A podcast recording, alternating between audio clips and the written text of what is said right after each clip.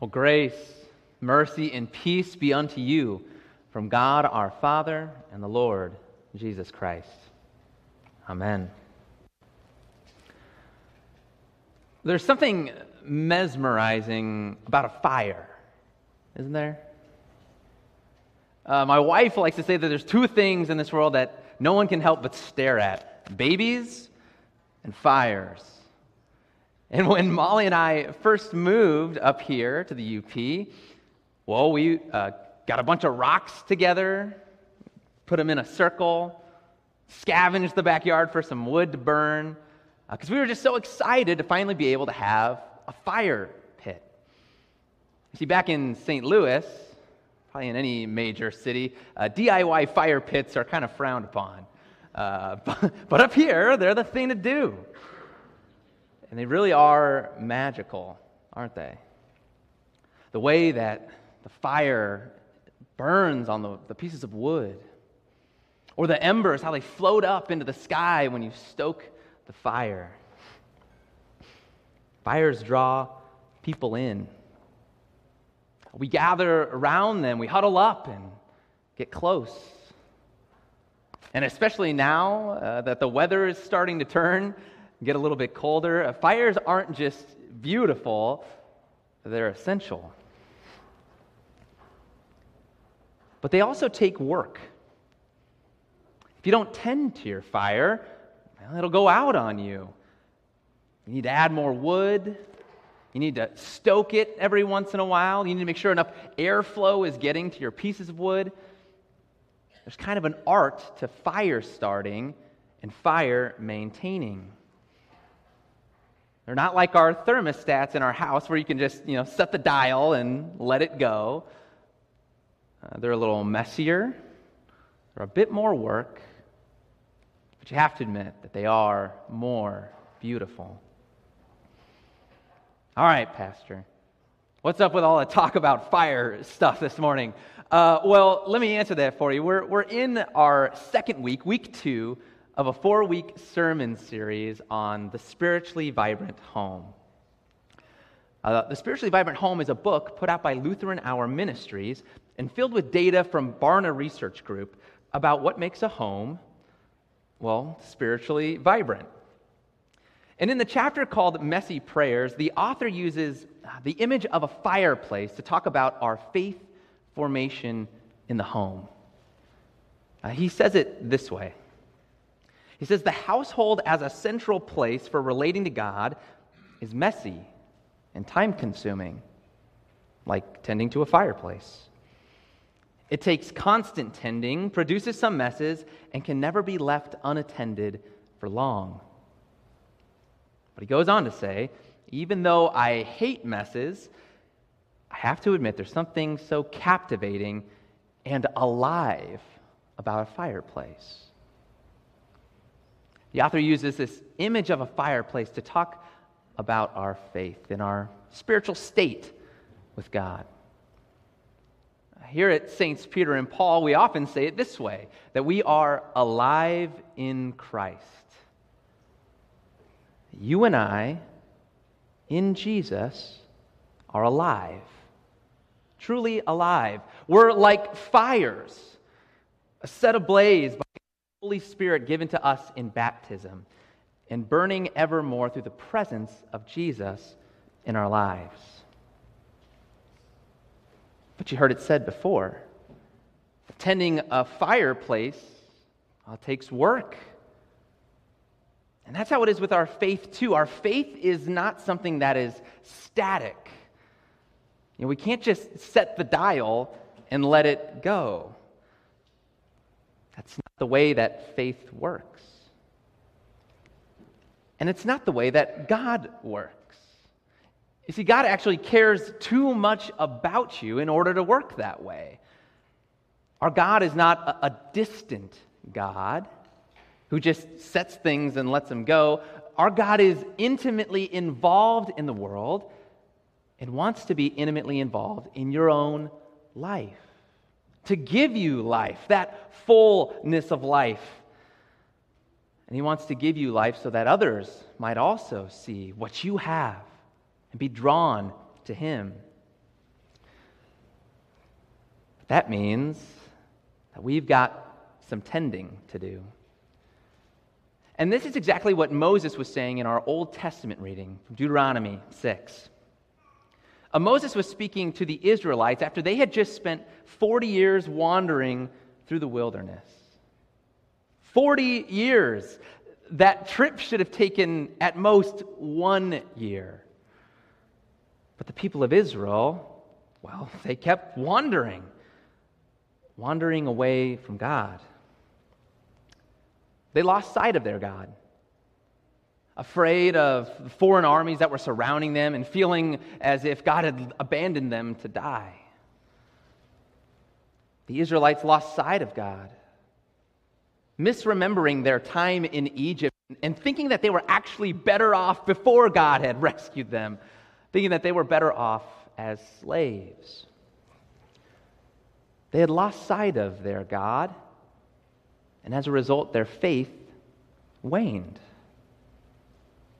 That God, who had shown up as a burning bush to Moses, and who had lit the fires of the Israelites' faith by his mighty rescue from Egypt, and who had then led them as a pillar of fire, ultimately descending in fire on the tabernacle and the temple.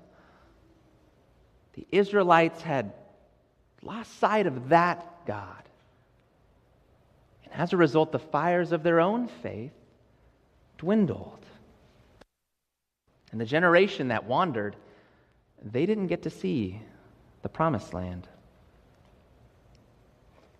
But here, there, in Deuteronomy 6, what we read responsively, Moses has a chance to speak to the next generation. And he pleads with them to let God in let God into their lives so that He could stoke their faith. Hear, O Israel. Listen to God. He is speaking to you. Listen to His word and share it with your children and your children's children. Stoke the fire of their faith in the morning when you wake up, as you go throughout your day, and when you lay down to go to sleep. And Moses pleads with them because he has seen what happens when that fire goes cold. And you've seen it too. We live in a cold world, a cold world that is dying where the effects of sin and brokenness on the world can suck the life right out of people's lives. Now, you live in a world where people are divided, cold hearts unwilling to listen to the other side, people frozen in place, caring more about their own opinions than the lives of those around them. They fail to love their neighbor as themselves. You live in a world where people are isolated and alone. So often given a cold shoulder to their problems instead of an invitation to come and huddle together and be warmed by the fire who gives light and life to the world. So often, we have wandered. I have wandered. We're drawn to other things that claim to give us some satisfaction or purpose or meaning or life. But things that, if they're not shrouded in God's presence, are ultimately dead and cold. At times, we're so busy that we feel like we can't make time for God. Our, our calendars tell us what to do, but we forget who we are. So be reminded today. You are God's chosen people. You are His children. And He has given you the gift of the fire of faith in His Son. Through the one whose eyes are like a flame of fire as he's described in Revelation, through Jesus. And Jesus has purchased and won you by his death and resurrection, and he has made you alive. But sometimes our faiths need a little stoking, right? As we've said, faith is not static, it's not something we can just set the dial on. It takes tending. And God wants to come and stoke our fires. He wants us to experience the life He has for us and know the warmth of the hope that we have in His Son, Jesus. And He wants us to shine so that others can come and share in the life and the hope that we have. But how does that all happen? Well, Jesus, in our gospel text from Luke, gives us a pretty good answer. Ask. Ask and it shall be given to you. Seek and you will find. Knock and it will be opened to you. The disciples came to Jesus asking a similar question. They wanted the fire of their own faiths to be stoked. And so they asked Jesus to teach them how to pray. They had seen the life that Jesus had come to bring. They had seen this fiery presence of Jesus uh, work healing in the lives of people, speak life and hope beyond this world.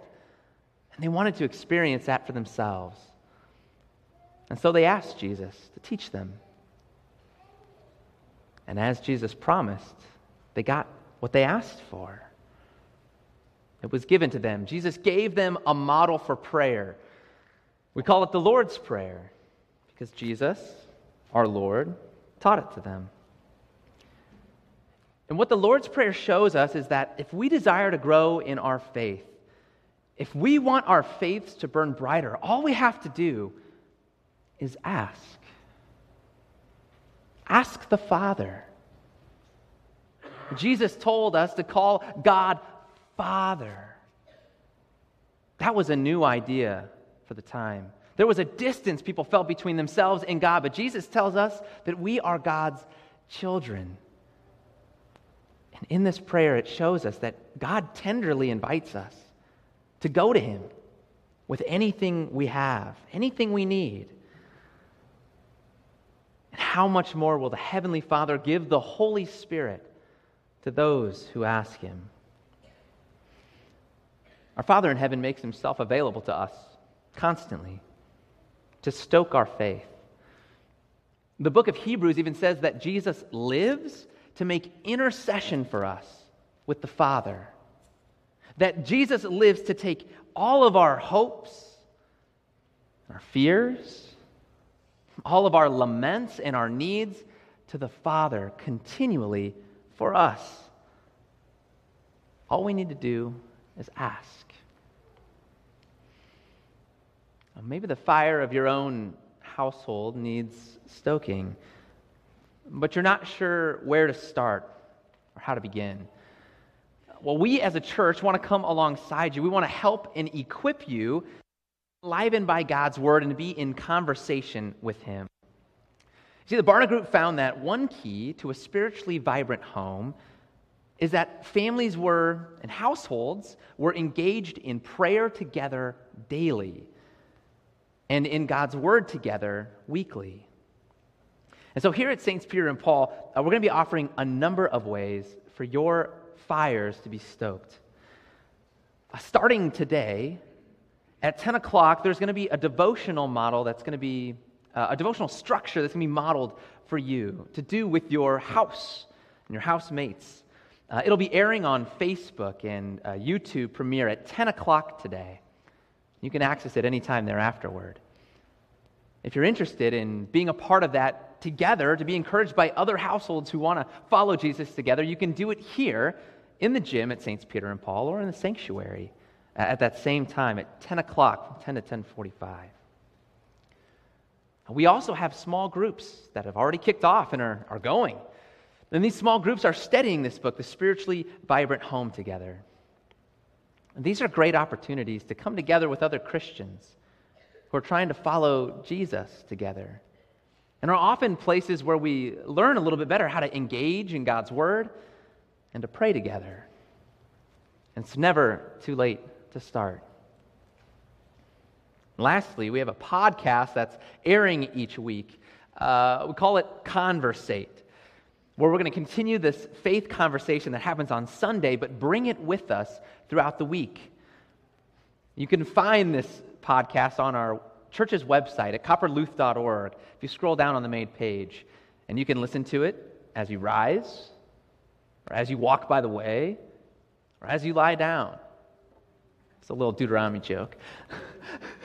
and, uh, and we'll have even more resources coming to you uh, that we'll put out in our weekly emails to you. If you're not receiving those, please don't hesitate to reach out and, uh, and let us know so we can get you connected to those as well. God wants to engage us in our faith. He wants to encourage us in our faith. He wants us to experience life, the true life that He brought to the world, and to experience it abundantly.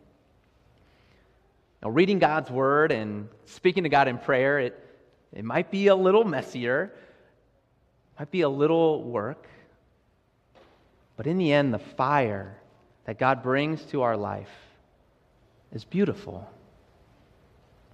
And for the people who see the fires within us, who don't yet know this God, for them, those fires are essential.